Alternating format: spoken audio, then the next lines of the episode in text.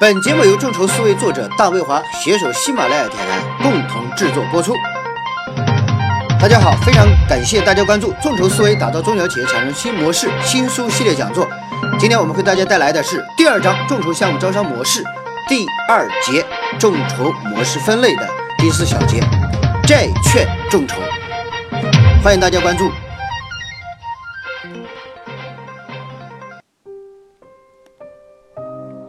大家好，又到了我们今天的新书系列讲座的部分内容。今天给大家带来的是债券众筹。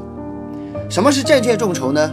债券众筹其实非常好理解，就是我给你钱，你之后还我本金和利息。了解债券众筹之前，我们需要先弄明白 P2P 网贷的概念。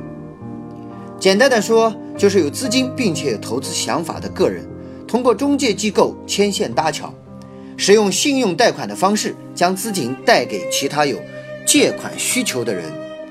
其中，中介机构负责对借款方的经济效益、经营管理水平、发展前景等情况进行详细的考察，并收取账户管理费和服务费等费用。这种操作模式依据的是合同法，其实就是一种民间借贷方式。只要贷款利率不超过同期银行贷款利率的四倍，就是合法的。债券众筹呢，也是我国众筹的一种最常见的形式。债券众筹其实就是 P2P 的借贷平台啊，例如人人贷，多位投资者对网站上的项目进行投资，按投资比例获得债券，未来获取利益收益并收回本金。债券众筹的模式是把民间贷款放到网络平台上进行交易，也就是所谓的 P2P。我国民间借贷存在已久，随着电子商务的日渐成熟和电子支付方式的简便快捷，网络贷款才顺应时代发展潮流而出现。以前科技啊没有那么发达，还没有网络，那么一个陌生人向很多的陌生人借钱，承诺利息，这是非常困难的事情。但是在互联网的今天，就变成了现实，这就是众筹的魅力。债券众筹也就是众筹，只不过把实物回馈变成了收取利息。从众筹的角度，对于投资人来说，把资金分散投资到稳定的债券上是最好的选择。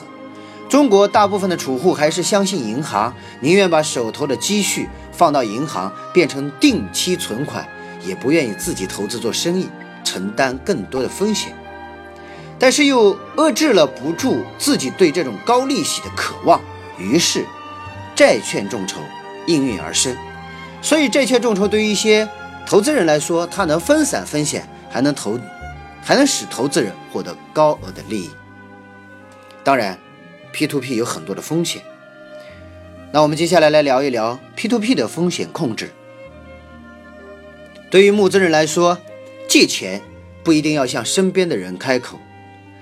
假设一个成熟的平台能够。尽快借到钱，这就是一个非常好的选择。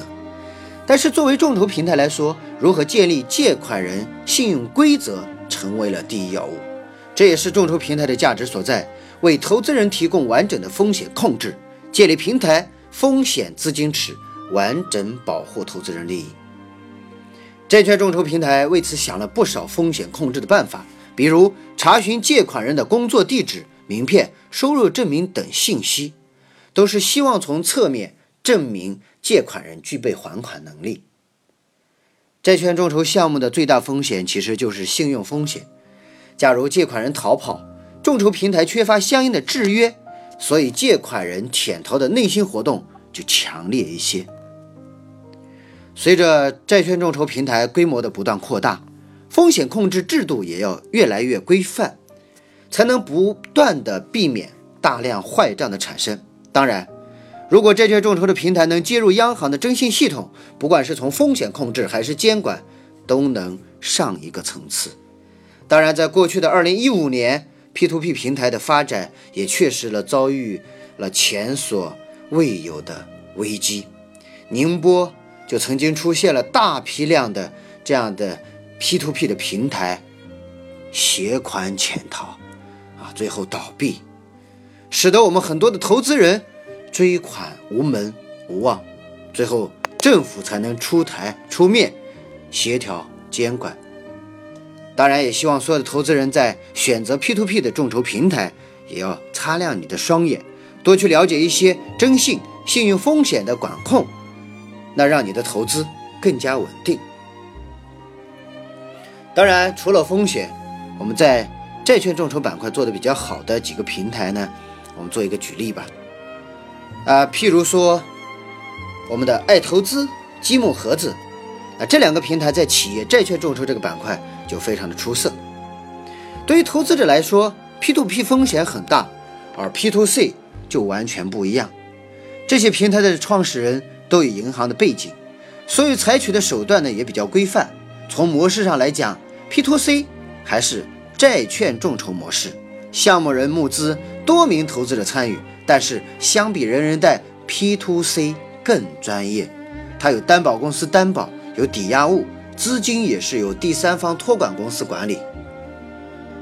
那其实呢，P to P 是有风险的，P to C 呢是一个非常好的众筹的一种机制吧。当然，目前国内的 P to C 以爱投资和积木盒子为代表，爱投资是以一万为起投，积木盒子一百块钱就可以起投。还是那句老话，在你投资的时候，请擦亮你的双眼，要具备。投资的风险管控，要具备投资的风险意识，这样你的投资才会不打水漂。